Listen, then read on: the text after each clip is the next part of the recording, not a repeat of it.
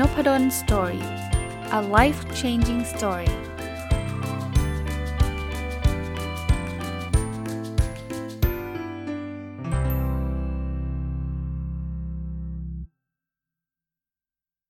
สวัสดีครับ ยินดีต้อนรับเข้าสู่นพดล story พอดแคสต์นะครับ วันนี้หยิบหนังสือที่ชื่อว่ามีเงินล้านเพราะขายบ้านมือ2โดยคุณฤทธิ์สถิตพงศ์นะครับนำมารีวิวเนาะก็ต้องบอกว่าก่อนอื่นนะขอขอบคุณคุณฤทธิ์ที่กรุณาส่งหนังสือเล่มนี้มาให้ พร้อมลายเซ็นนะครับ คุณฤทธิ์ก็เป็นนักเขียนนักธุรกิจที่เล่มก่อนก็ให้เกียรติผมเขียนคำนิยม แต่เล่มนี้ไม่ได้ให้นะครับ แต่ว่าคุณฤทธิ์ก็ยังคิดถึง แล้วก็ส่งหนังสือเล่มนี้มาฝาก แต่คุณฤทธิ์ไม่ได้บอกใด ๆ ว่าให้ผมมารีวิวในพอดแคสต์นะครับโดยส่วนตัวเนี่ย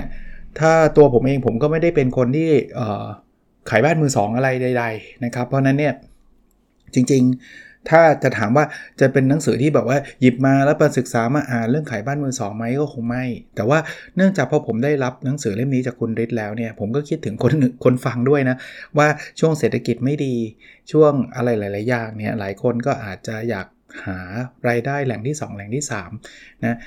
อ่านจบแล้วมันมันเออมันมันน่าจะเป็นประโยชน์กับคนฟังด้วยระดับหนึ่ง ก็เลยคิดว่าจะนำมารีวิวนะเผื่อท่านจะสนใจ เพราะว่าการการขายบ้านมือสองเนี่ยคือการเป็นนายหน้าพูดง่ายๆนะครับ มันไม่ต้องใช้การลงทุนอะไรใด ๆ นะครับวันนี้พออ่านแล้วเนี่ยนอกจากได้ concept ของการขายบ้านมือสองซึ่งเดี๋ยวผมจะรีวิวให้ฟังคร่าวๆแล้วเนี่ยนะครับเออหนังสือเล่มนี้มันยังให้แรงบันดาลใจด้วยนะครับ คุณฤทธิ์ เล่าถึงประสบการณ์ตัวเองที่จากการที่เคยเป็นผู้บริหารในบริษัทนะครับแล้วก็ออกมาทำธุรกิจเอง ซึ่งในช่วงแรก ๆ ก็เป็นช่วงที่ทำทำกันได้ดีนะครับ ประสบความสำเร็จ แต่พอมาเจอเรื่องโควิด มันทำให้ทุกอย่างถูกชัดดาวนะครับ ถูกปิดแล้วก็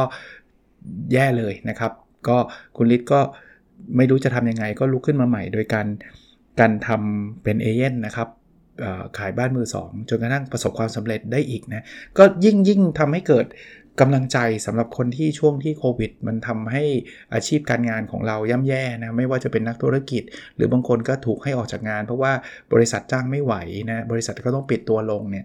อาจจะเป็นอีกหนึ่งทางเลือกนะครับที่ท่านจะสามารถทำได้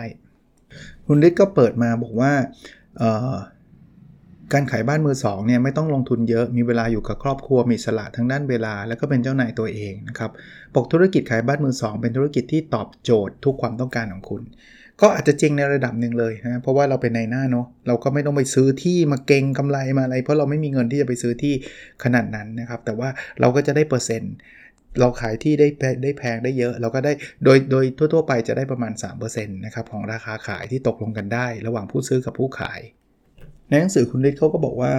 คือช่วงช่วงแรก ๆ ที่เขารู้สึกย่ำแย่เนี่ยเขาบอกกำลังใจและคำพูดบางคำเนี่ยก็ทำให้เราได้สติและมีพลังที่จะลุกขึ้นมาสู้อีกครั้ง ซึ่งเป็นคำพูดของอาจารย์จตุพุนชมพูนิตนะครับเพิ่งเป็นอาจารย์ที่เป็นนักพูดระดับประเทศของเรานะก็กระตุ้นทำให้เราลุกขึ้นมาได้นะครับคุณฤทธิ์ก็บอกว่าอีกคำหนึ่งที่เป็นคล้าย ๆ เป็นไอเดียนะครับ คือนายเก่าของคุณฤทธิ์เนี่ยเขาก็พูดว่า เวลาคิดเนี่ยจะขายลูกชิ้นหรือขายบ้านเนี่ยก็ขายเหมือนกันนะ เพราะฉะนั้นเนี่ยจะทำอะไรก็ให้คิดใหญ่นะบอกคุณเล็กก็เลยบอกว่า วันนี้ผมถึงเข้าใจคำว่าคิดใหญ่หรือ think big อย่างถ่องแท้ทำไมคนรวยเขาถึงได้รวยเพราะเขามองถึงความคุ้มค่ากับเวลาที่ต้องเสียไป เออ คือขายแล้วก็ขายเหมือนกันแต่ขายบ้านอาจจะได้เงินเยอะกว่าการขายลูกชิ้นก็ได้ นี่ไม่ได้พูดว่าห้ามขายลูกชิ้นนะครับ ขายลูกชิ้นก็ขายต่อไปได้ แต่ว่านี่เป็น concept ว่า เออ ขายมันก็ขายเหมือนกันอะเราทำไมไม่ขายสิ่งที่มันใหญ่เลย อีกคนที่เป็นกำลังใจให้คุณฤทธิ์ก็คือคุณแม่นะที่คุณแม่ก็บอกว่าไม่เป็นไรเหนื่อยก็พักก่อนหายเหนื่อยแล้วค่อยไปต่อนะลูก บอกแค่นี้ก็เป็นแรงบันดาลใจและเป็นกำลังใจให้คุณฤทธิ์ได้เดินต่อไป โดยโดยโดยบทสรุปนะที่คุณฤทธิ์ได้ได้เจอจากวิกฤตการณ์ที่เข้ามาเนี่ยก็คือชีวิตไม่ได้ยืนยาวอย่างที่คิดนะอย่าเสียเวลากับอดีตที่ผิดพลาดนะครับความผิดพลาดจะทำให้เราเดินก้าวหน้าไปได้อย่างมั่นคงนะ เริ่มปรึกษาผู้ที่ประสบความสำเร็จ เพราะว่าเขาจะมีแนวคิดที่เราคาดไม่ถึงเขาถึงจะสำเร็จได้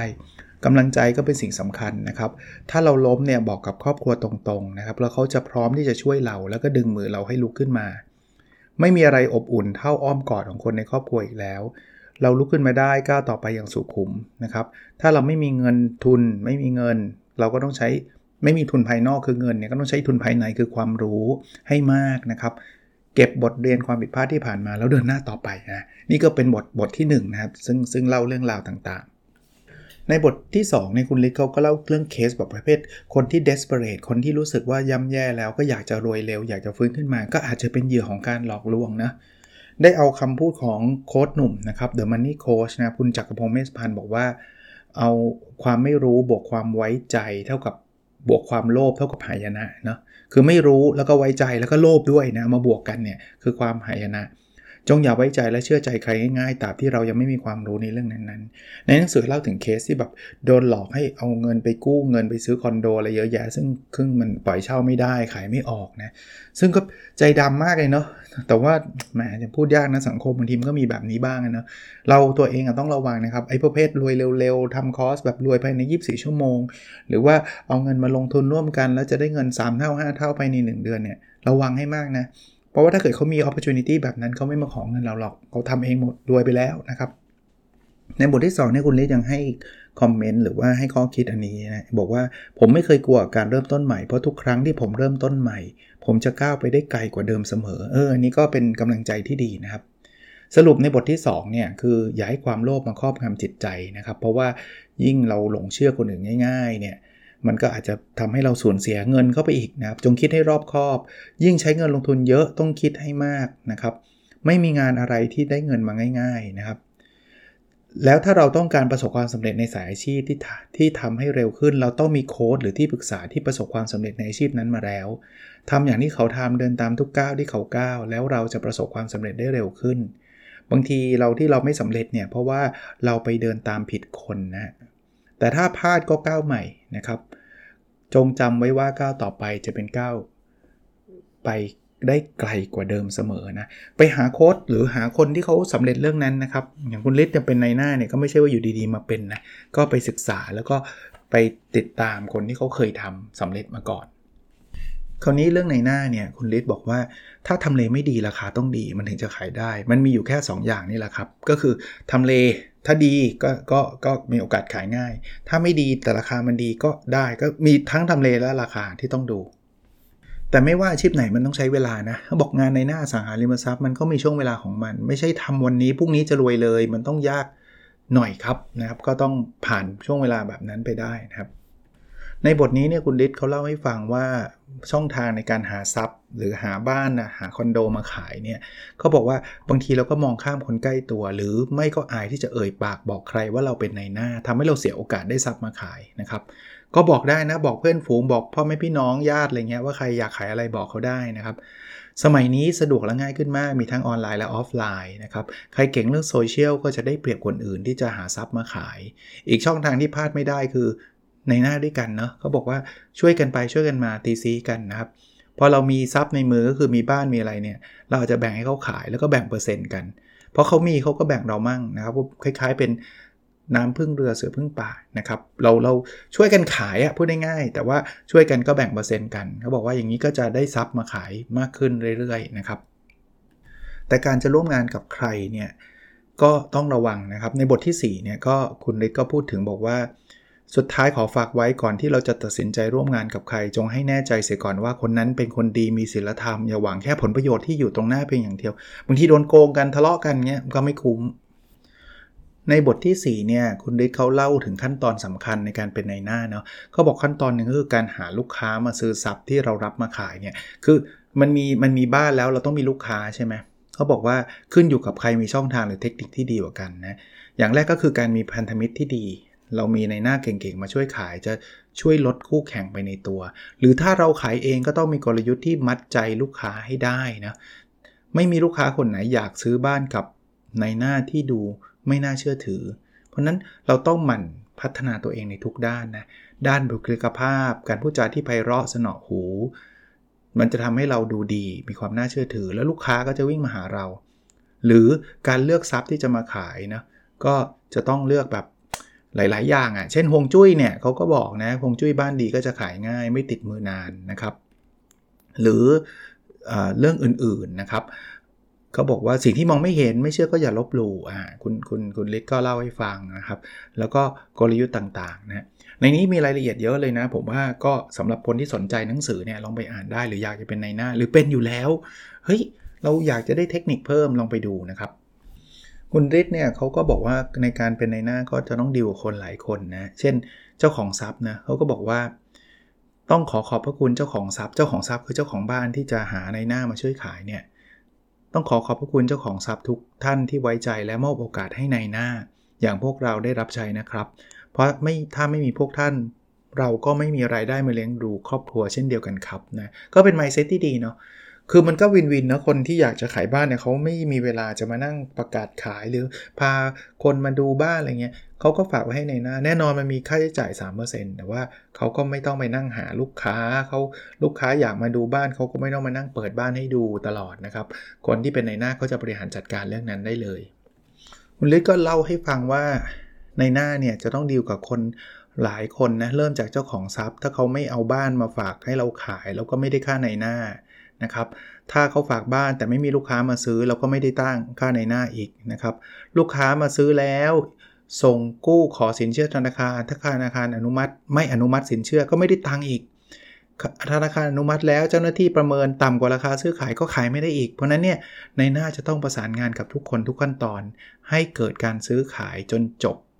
ถึงขั้นตอนการโอนกรรมสิทธิ์ที่ที่ดินนะครับนายหน้าถึงจะได้รับคอมมิชชั่นแต่บอกอย่าพึ่งท้อนะ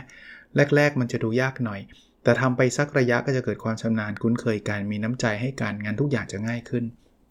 คือคือคนคนทั่วไปอาจจะไม่ไม่คิดว่าจะมีคนเยอะขนาดนี้นะ ผมเล่าให้ฟังคร่าวๆแบบนี้จากอ่านอ่านหนังสือนะครับ คือเจ้าของบ้านนะเอาบ้านมาฝากในหน้าขายพอในหน้าขายลูกค้ามาซื้อเนี่ยลูกค้าหลายคนเขาไม่ได้มีเงินสดมาซื้อนี่เขาต้องไปกู้แบงค์ถ้าเป็นในหน้าที่ไม่สนใจบอกคุณก็ไปกู้มาสิ ถ้ากู้ได้แล้วก็มาซื้อถ้ากู้ไม่ได้ก็อดซื้ออย่างเงี้ยมันจะขายบ้านได้ยาก เพราะฉะนั้นในหน้าเนี่ยจะต้องต้องรู้จักแบบทำการบ้านเรื่องการกู้อาจจะมีคนรู้จักในแบงก์มามาให้เปรียบเทียบราคาเปรียบเทียบดอกบงดอกเบี้ยกัน แล้วก็ไปคุยกับแบงก์พาคือทำให้ครบวงจรเนี่ยพอลูกค้าบางคนเขาไม่ได้ดีลกับแบงค์ได้เนี่ยเขางงอะเขาอาจจะไม่ได้แบบมีความรู้เรื่องนี้แต่ว่าในหน้าเขาบริหารจัดการให้ได้เลยเลือกแบงค์ที่ ดอกเบี้ยเงินกู้ถูกแล้วเขาให้กู้เงินทำดีลให้เสร็จเลยมีการประมงประเมินราคาบ้านเพราะเวลากู้เงินมันต้องมีการประเมินนะไม่ใช่ไปปล่อยให้ลูกค้าทำเอง ลูกค้าทำเองเขาก็ลูกค้าหมายถึงคนที่จะซื้อบ้านนะเขาก็ไม่รู้จะทำยังไงเขาก็ไม่ซื้อนะครับเขาซื้อไม่ได้ นายหน้าบริหารจัดการแบบนี้ให้หมดเนี่ยก็จะง่ายลูกค้าก็สุดท้ายก็ดูแล้วโอเค ก็เซ็นชื่อเป็นหนี้แบงก์แล้วก็ได้บ้านไป นายหน้าก็ขายบ้านได้นะครับเจ้าของทรัพย์ก็ดีใจแล้วก็แบ่งค่าคอมมิชชั่นให้นายหน้า ในบทถัดไปเนี่ยคุณ ฤทธิ์ก็เล่าเรื่องราวต่างๆ ให้ฟังนะบอกว่าในทุกคนจะมีบางอย่างที่สามารถทำได้ดีกว่าคนอื่นๆ ทั้งหมดในโลก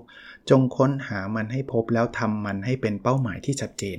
เรื่องเรื่องในหน้านี่ก็อาจจะเป็นเรื่องหนึ่งที่เราทำได้ดีนะ แต่ว่าเราอาจจะยังไม่เคยทำนะครับ ก็ทดลองดูนะครับคุณลิศเชียร์ให้เราตั้งเป้าหมายนะ บอกว่าไปครับมาตั้งเป้าหมายชัดเจนสู่ความมั่งคั่งกันเลย แล้วถ้าเกิดทำแล้วล้มเหลวล่ะทำแล้วขายไม่ได้ล่ะคอนเซปต์ คอนเซปต์เหมือนกับหนังสือพัฒนาตัวเองเลยนะครับ ความล้มเหลวคือโอกาสทำให้เราเริ่มต้นใหม่สุดท้ายแล้ว ความกล้า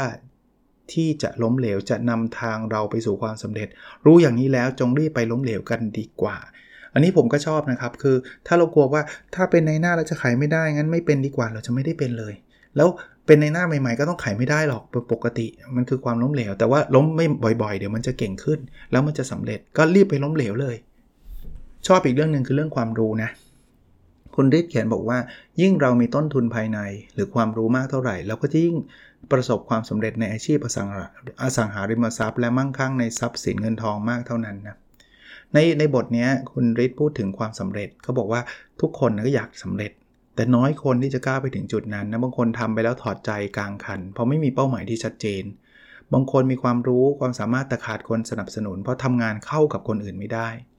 คนสำเร็จเนี่ยอย่างแรกต้องไม่กลัวความล้มเหลว ล้มเหลวได้แต่ต้องไม่ล้มเลิกนะครับ และสิ่งที่สำคัญของคนที่ประสบความสำเร็จก็คือเมื่อสำเร็จสิ่งที่ทำแล้วจงกำหนดเป้าหมายใหม่ที่ใหญ่กว่าเดิม แล้วความสำเร็จนั้นก็จะอยู่กับคุณตลอดไป ในท้ายเล่มเนี่ยคุณลิศก็พูดถึงว่าโควิด -19 เนี่ยมันทำให้รายได้ลดลงค่าใช้จ่ายเพิ่มขึ้นเลวร้ายที่สุดคือตกงานแบบแบบไม่ทันตั้งตัวนะครับ แต่ว่ายังมีอาชีพหนึ่งที่รายได้ดี และยังเป็นที่ต้องการในตลาดก็คือในหน้าอสังหาริมทรัพย์ แม้กระทั่งคนที่มีงานทำอยู่เนี่ยข้อคิดก็คือจะไม่ต้องเป็นต้องรอให้ถึงวิกฤต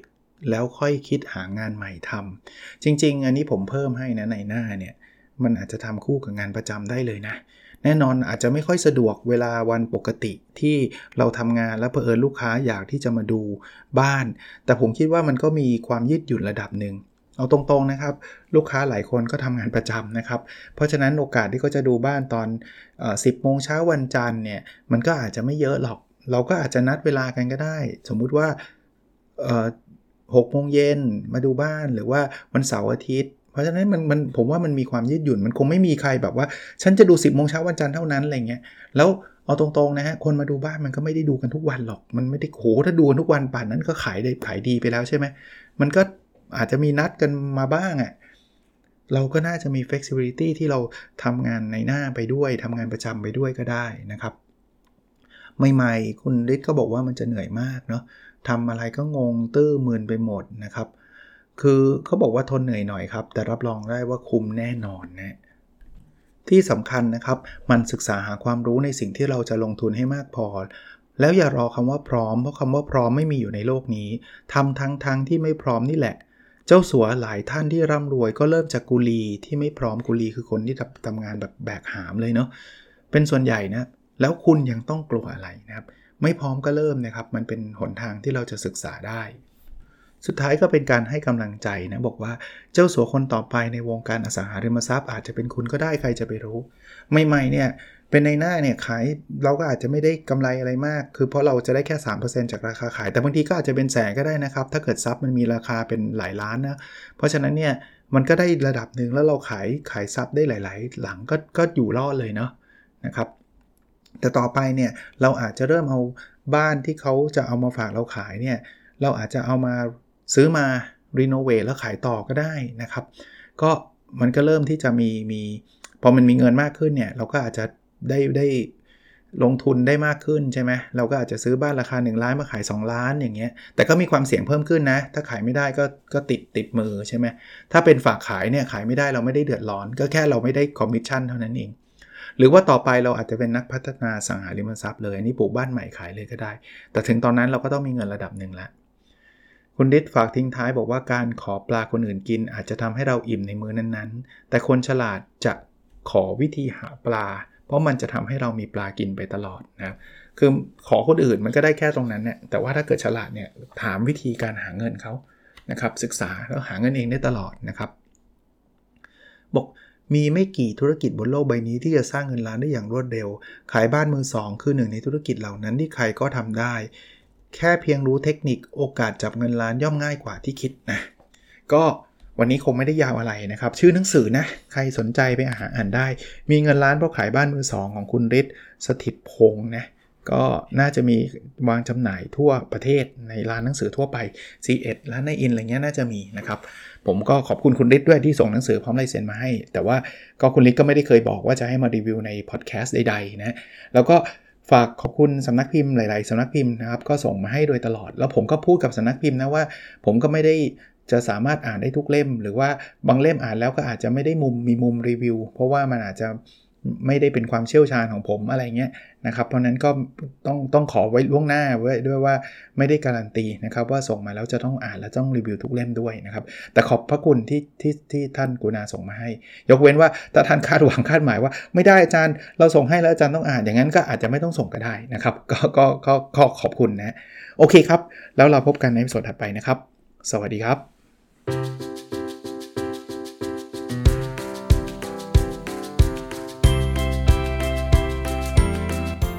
n o p a d o n Story a life changing story